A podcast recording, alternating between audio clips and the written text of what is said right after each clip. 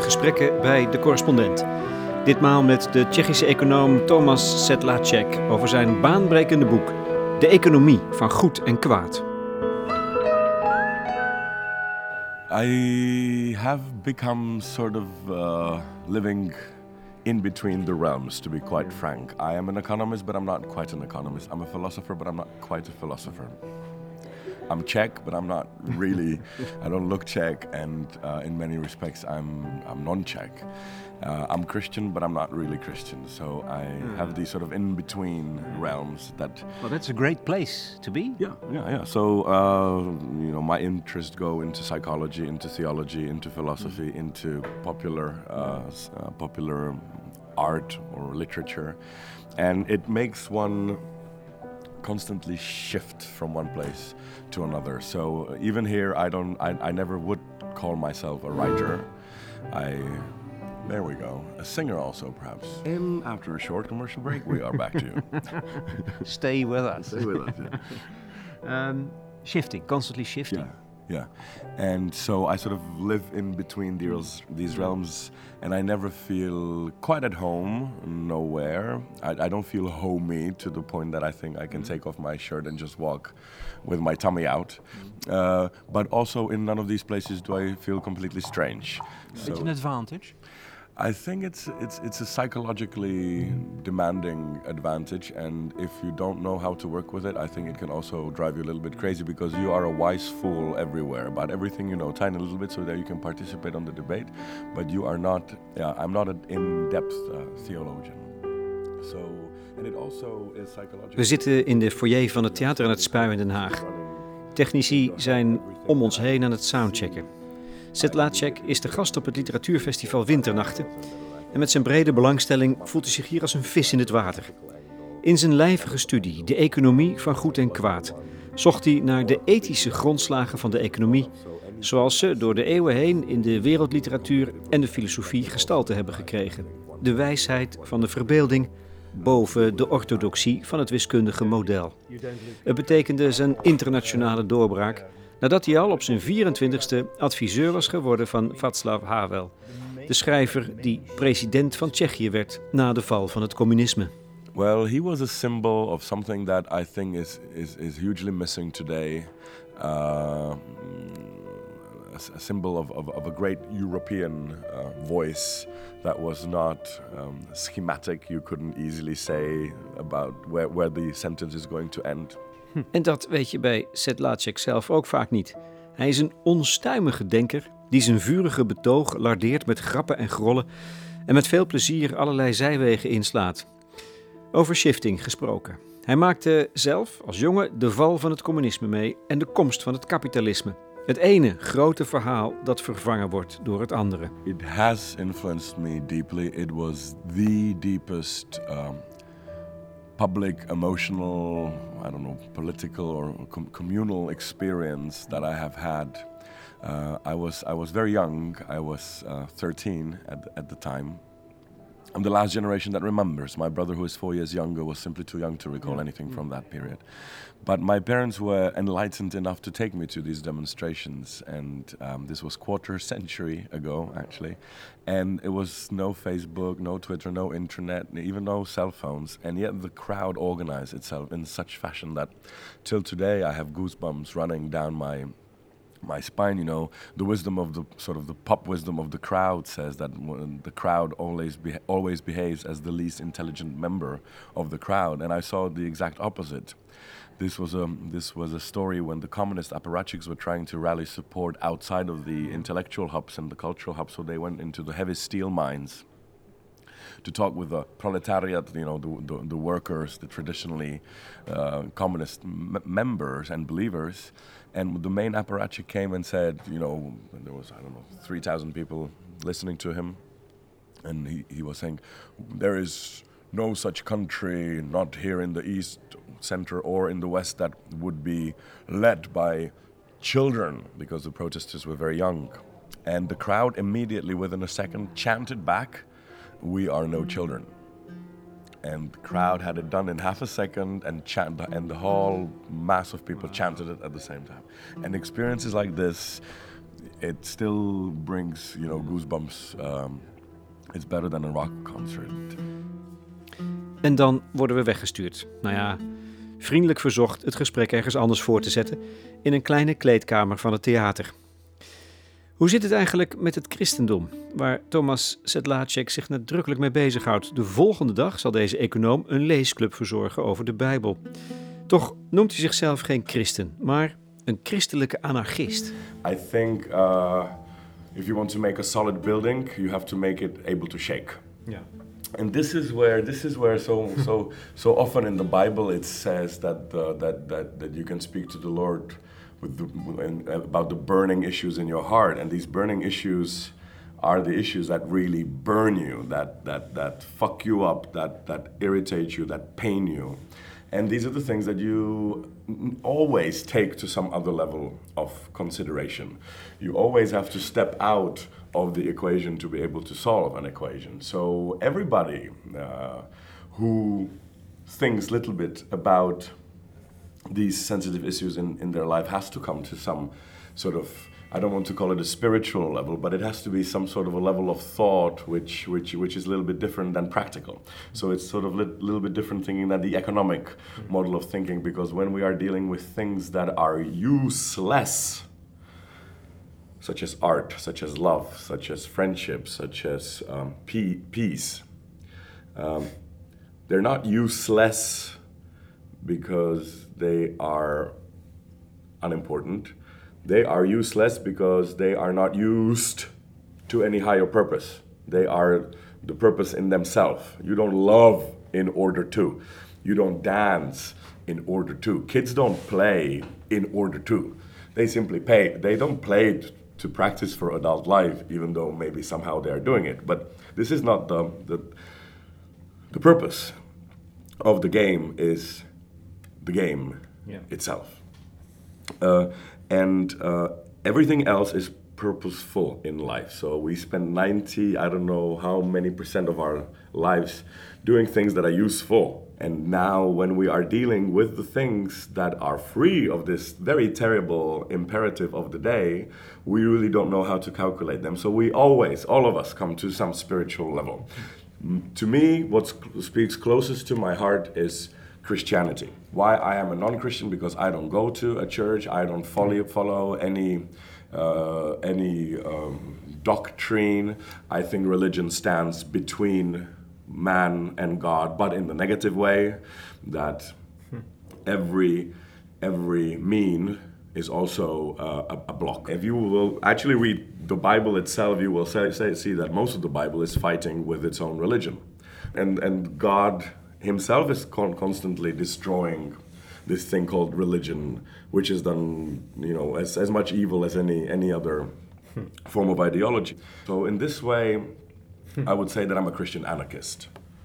The Bible is a book of stories as an inspiration on this spiritual level to find out those bur- burning questions. Yeah, and, and, and these burning questions will always be there. And uh, they are burning because we don't know the solution to. This is also another way how to look on crises. Crises is something that life brings you over and over and over again, and you still don't have an answer. So the refugee wave, for example, was a crisis because we didn't know what to do with it. We still don't know what to do with it. This surprises me that we don't have an institution that would say, in case of a war, this is what we do. We airship the women and the, and, and, and the children out of there. Um, and if you guys want to fight with each other, you know, do it without harming anybody else. Uh, philosophically, we, we don't have it clear, and this is exactly the problem of the intelli- of the intelligentsia, so to speak, or of, or of philosophers, poets, writers, um, uh, all the people who are in the public sphere and who care for the public sphere.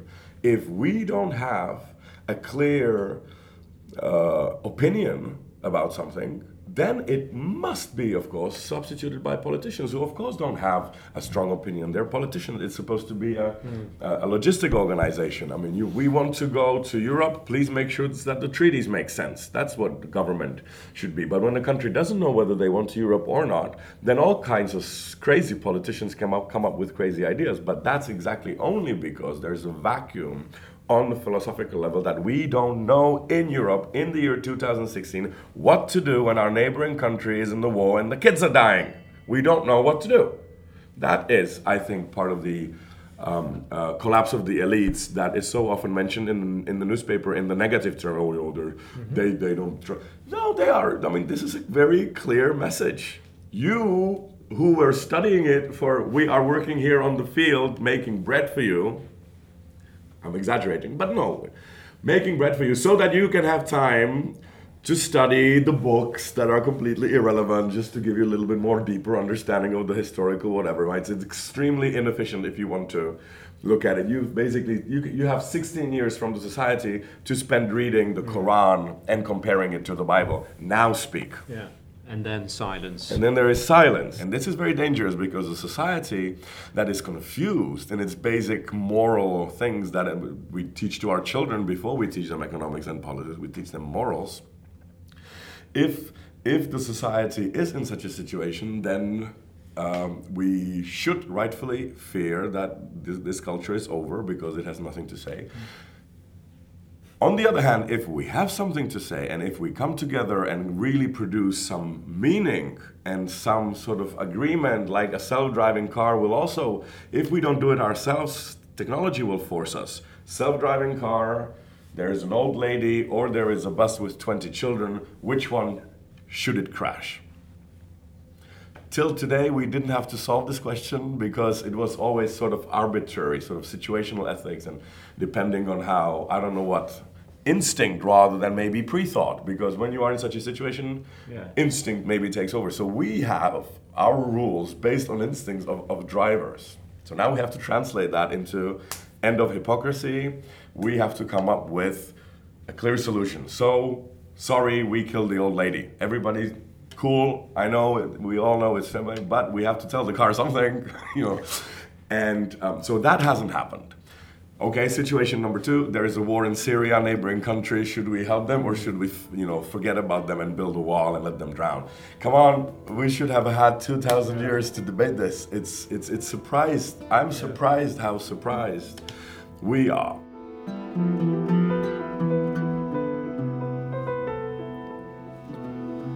Misschien is het dus wel de nieuwe technologie, zelfrijdende auto's bijvoorbeeld, die een nieuwe ethiek zal afdwingen. Maar voorlopig laten de intelligentie het afweten als het om goed en kwaad gaat. Dit is het grote thema van Thomas Zedlacek, de econoom. Economie is altijd ingebed geweest in ethiek, heeft die ethische begrenzing ook bikkelhard nodig ook al pretenderen de meeste economen vandaag de dag dat hun vak zich van keuzes tussen goed en kwaad heeft losgezongen met zijn zogenaamd objectieve rekenmodellen. Imagine there's a match of uh, two teams and there is no jury. This is the only only difference between this and a normal one that it's two teams somewhere in outer space and the team that wins and scores 10 goals gains a huge prize. And no jury. So and they're playing football. So here are Americans and here are French. Americans, of course, are think, thinking that they're playing American football, whereas the French will be thinking that they're playing European football. So there's a confusion of rules. We don't know what rules apply. We don't know whether ethical rules, which ethical rules apply. We don't know which political rules apply. We don't know which religious rules apply. That is a situ- similar situation like us. And we had this in Czech Republic on the capital market. We simply said, well, you know, let the markets will figure out the rules themselves. So, what happens in the simulated situation of this bizarre football match is a question number one what rules will be followed? And of course, it will be more like the, the American rugby, right? Why? Because Americans are stronger. So the moment the, the, the, American touches the ball with his hands, the French will say, no, no, no, you cannot, this is impossible, you cannot touch the fucking ball with your hands. And the American says, well, yes, of course I can. And bang, smacks him and the French flies 10 meters. So the rules of the game will be very much American football rather than uh, soccer. But imagine that one of the French happens to have a gun in his trousers. Then the French rules would win and the French would win. Remember, there is no jury. So, this is what happens in the markets as well. If you don't have a clear definition of rules, we are playing football. But how can we know which is the best business person if these rules are, are, are, are not there? How do we know uh, yeah. that markets function? Because they have to be contained in a very strong moral uh, boundary. The moment these boundaries are loosening, we are playing a different game. So this is how it happened. And in Czech Republic, not the best business people stayed in the business, but the ones who had um, uh, connections from the communist regimes, the ones who had shady comrades with, with, with uh, guns, and the ones who could bribe the best. So the moment you don't have these rules in place, the game, the game is defined by its rules.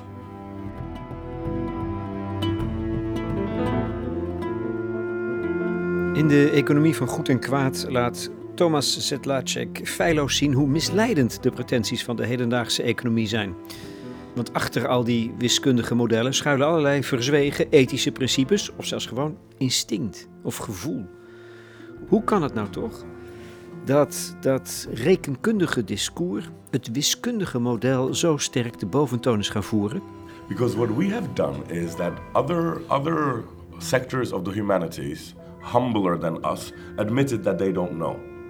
Okay, so if you ask a philosopher if a human being is a free person or whether he's conditioned by his surroundings and society, he will say, We don't know because we're already debating this, quite frankly, since the time of Socrates. And um, uh, I can give you 10,000 literature references, but I can't really answer the question. You ask sociologists, they'll also muddle the answer. You ask anybody else, they'll give you a very postmodern answer. You ask an economist, the economist says, I don't care, we assume that they are free.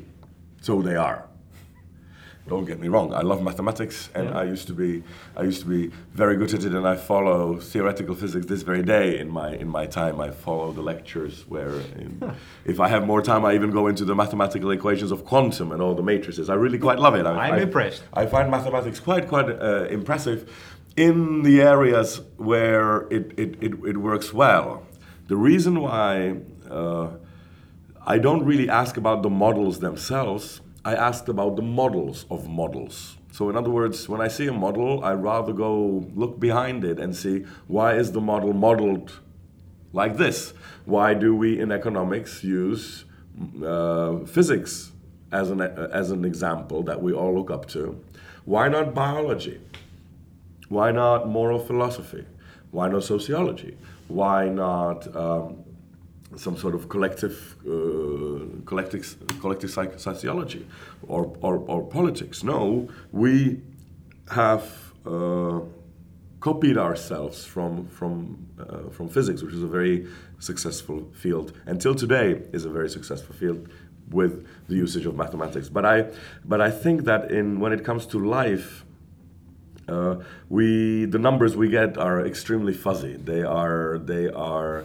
I sometimes when I when I want to provoke uh, some thought, I say that most of the numbers that we use in economics is 42 in disguise. In disguise, you know, 42 is the answer to the meaning of life and the universe from the Hitchhiker's Guide to the Galaxy, where the number is clear, but we don't know what the number means. You know, so um, there are many values in in life some of them have numbers, such as prices or weights or something. It has you, you can, and the moment it has a number, you can work with it in sort of scientific manner. Um, and then there are values that do not have a number. Yeah, your relationship to your wife, your your your your love and passion or freedom that you have. Now, you when you make an equation out of all these values. Uh, any number that you come to will be leaping on one head because a significant part of the equation is simply missing and it doesn't really matter how good your mathematics is yeah so so that's why mathematics should be only a slight sort of a guiding mm. principle but we can't r- never really uh, uh, rely on this i would call it scientific mm idea, not scientific, but scientific idea, that is the belief that science will find the answers to all questions.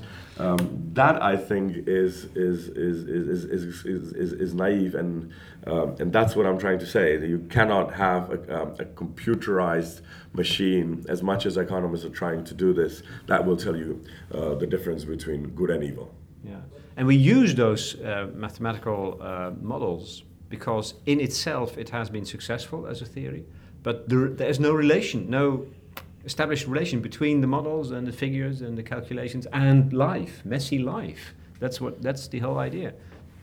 Yeah, this is also I'm sort of still answering the question why do why are economists called to the Yeah. to the TV? Yeah. and and so this is this is it. We are trying to sort of make believe that we have we have this answer, and and uh, and I would maybe I will surprise you. I, I believe in the invisible hand, but not of the market. I believe in the invisible hand of the society.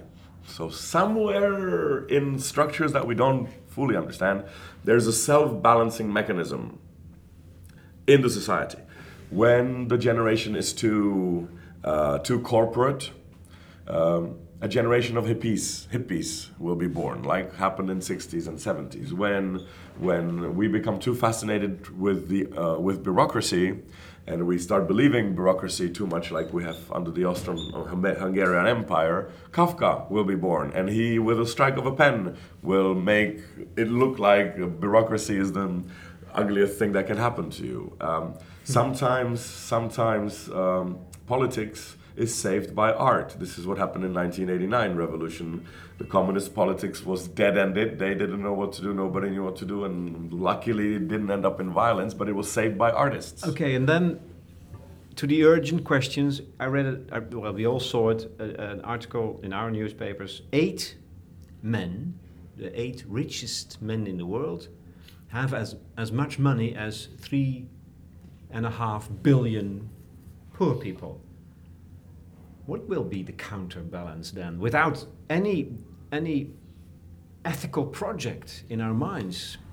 Yeah. So this is uh, this is how the engine is set to work. The engine, let's call it capitalism or, or liberal capital or democratic capitalism. Uh, the system works like everything. It finds the winner. Like art. Bono and U2 have. I'm quite sure that if you actually do this in art, you would find something similar. That the 6%, or let's say, I am here joking, but uh, no, no, I'm not joking. um, I have not read any study, but I'm quite sure that the income of U2 is 10,000 times bigger than the income of a similarly gifted guitar player from Ireland playing here in Amsterdam. But this is a larger philosophical problem than just, just an economic problem because this is how do you want to do it?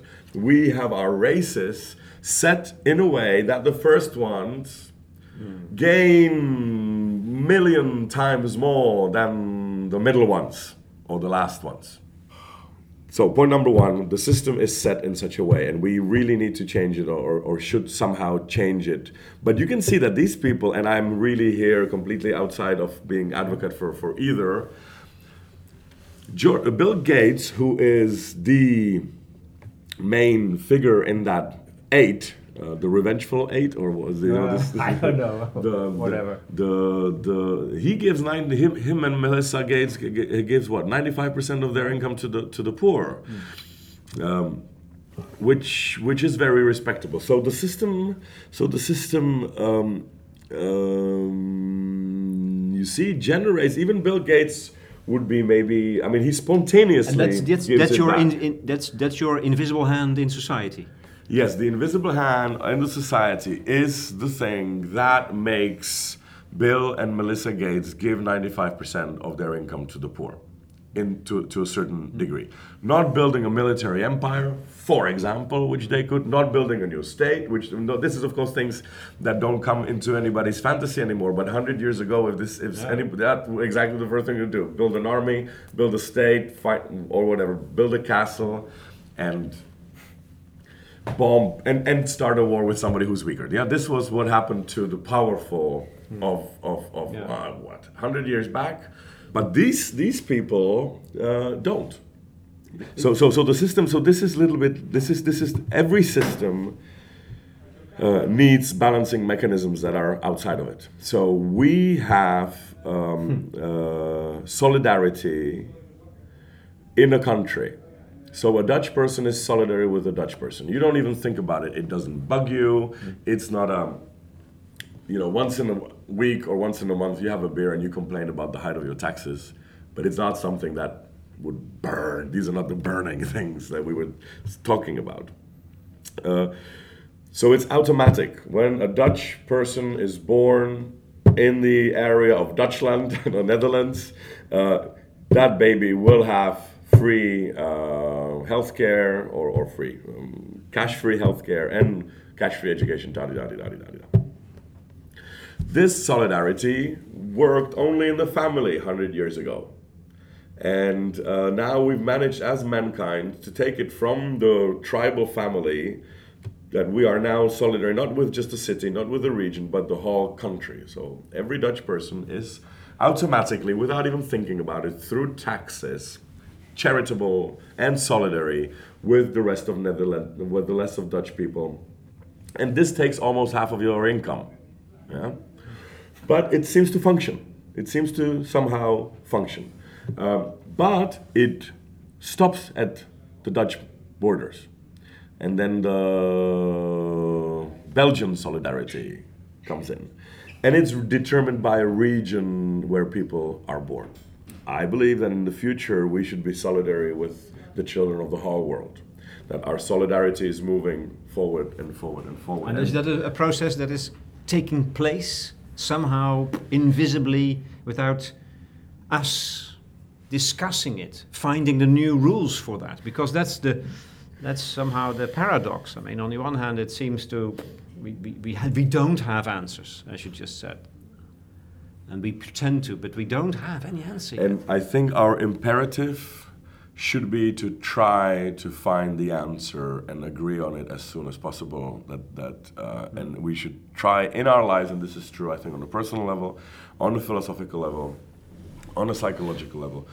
If you don't know what to do, which is quite often, try to maximize the probability of you finding out by reading or by thinking or just you know spend your conscious life if you cannot find the answer to the meaning of life which is of course you know difficult and often subject to jokes. But uh, only important things of course are joked about as you know sex religion politics this is we don't make fun of unimportant things you know that would be no fun right?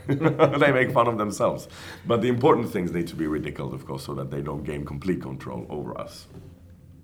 But um, but uh, if you don't know the meaning of life, then try to find tr- do everything that you can to, or you would live you would do best if you try to spend every possible way of trying to find. This is postmodernism lasting too long. Postmodernity was supposed to throw down modernity and go forward with some mm. some something. Um, but, but, it stopped everything. But it stopped everything. It sort of it sort of came to this, you know, and that's what that's what uh, is disappointing. And again, we think that it's politicians who will bring up the good news. Politicians are supposed to technically secure something that we agree on, mm. not to invent it. So the society should clearly clearly put structures together that will make us know what to do because this is the only way how you know that there is a light at the end of the tunnel. This is the most ridiculous joke that I've heard. I don't know. You must have heard it ten thousand town in, in t- ten thousand times in all sorts of lectures. You know, we don't know if there there is maybe a light at the end of the tunnel, but who knows? Maybe it's a train that's coming in the opposite direction. How many times have you heard this joke? Yeah, twenty times, thirty times. I was sick and tired of this joke until I realized that wait, pause here. Since it's a joke that everybody knows, let's use it in the, for, for some purpose. Now, what do you mean about the light at the end of the tunnel? Because we never speak about the meaning in economics. We, we simply yeah. market and trade and because we never talk. We only talk about one year of GDP growth, two year, but we don't. And we never ever look the meaning, at the end the of meaning, at, the meaning. At the meaning. Yeah. So I said, so pause. What when when we when you hear this joke, what do you imagine under the light at the end of the tunnel? What is it? What is that we hope for? The light, which always in Christianity means good news, yeah. This is my favorite feeding ground. It's Bible con- combined with jokes, and, and, and and economics and and and um, and life and Ma- Matrix and Lord of the Rings. what is that light at the end of the tunnel? Please, what is it? Tell me. What is the? Is it GDP growth, or what do you actually imagine under under that light? I mean, we don't know. Do Happiness, uh, peace. I mean, could be, could be, um, uh, but what sort of peace then? I mean, is it is it European peace or so? Let's so so so so this would be a good beginning. So for the whole society to pause, we have a crisis. We are now resetting our ideology. What we believed 20 years ago, we can no longer believe without being laughed at by our own li- life experiences. Um, what is the tunnel at? What is the light at the end of the tunnel? And what is the tunnel um, uh, exactly? Now, what if the light at the end of the tunnel is to make sure that we live in a world where every child gets basic health care and basic education? What if we take care of that for some other parts of the world rather than doing the other caretaking that we have so readily done because of profit in the times of past? Why instead of uh, instead of the only place when the economy was actually under uh, control of some meaning was war economy. So we, we can do it, but we can only do it for an evil end, or, or let's say in the most endangered situation. You, you simply, no more movies, no more books. We now all make rifles and guns. Um, why can't we do this in terms of something achieving something good? So if the light at the end of the tunnel is that um, we will die in a world where every child will have a basic healthcare and basic basic income, like every Dutch child has, like every Czech child has, why stop our charity there and or or, mm. or and like it's rational for you to have peaceful Netherlands without social demonstration and strikes, so it is also rational for us to have the peaceful world. You know, uh, if that is the light at the end of the tunnel, then yes, there is light at the end of the tunnel. But if for you the light of the end of, the, or for everybody the light at the end of the tunnel is constant growth, then there is no light at the end of the tunnel because no, the economy will never be able to, to grow on and on and on and on and make everybody happier and happier and happier unless you realize what happiness what happiness is. So this is, I think, what needs to be done. This is why I think the society has to listen to each other, mm. and um, because there is an invisible hand of the society, and that part of society should come together and try to find out what it is that we ought to do and then do it. So we clearly need a sort of a global uh, global council. Let's think about things such as global global referendum or global elections. We've always had elections nationwide so far. But now, why not have a global referendum on whether to prefer ecological and stroke or, or more favorable? You know, all these things that we know now how to settle in Netherlands, which is huge. A country of 15 million people, everybody speaks differently, and they're, they are spread all over. You've learned how to live together.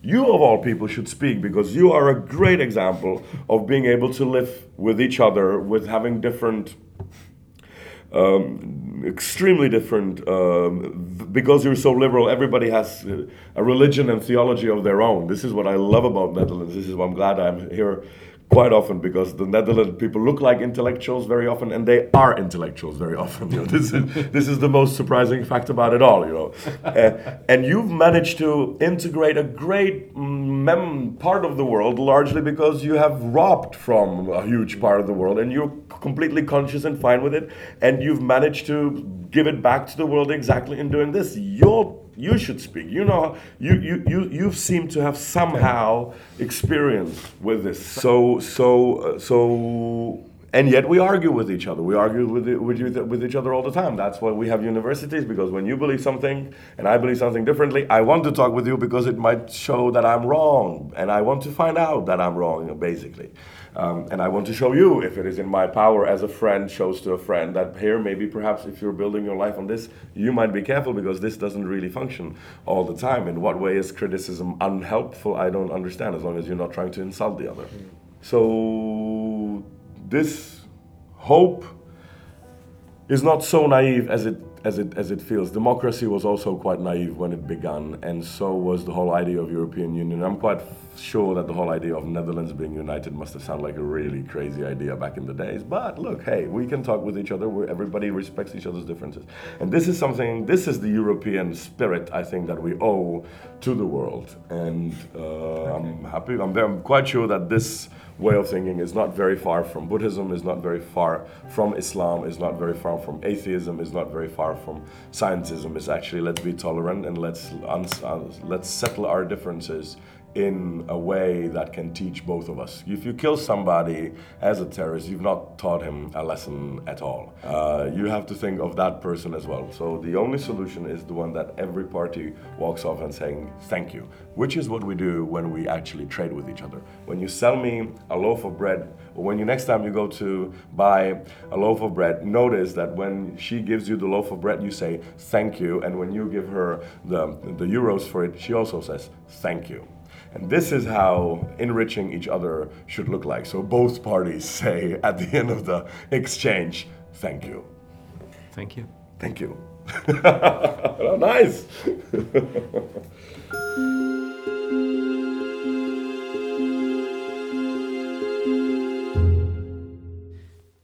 Thomas Sedlacek in gesprek met Lex Bohlmeijer over zijn boek De Economie van Goed en Kwaad voor de correspondent. Schrijf een recensie voor iTunes of laat een reactie achter op het forum. Ik wijs er tenslotte op dat collega's Jesse Frederik en Rutger Bregman in hun laatste podcast een gesprek aangaan met Esther Gold en Sarah Silbing, makers van de documentaire reeks Schuldig. Schuldig, als dat geen ethisch onderwerp is, dan weet ik het niet meer.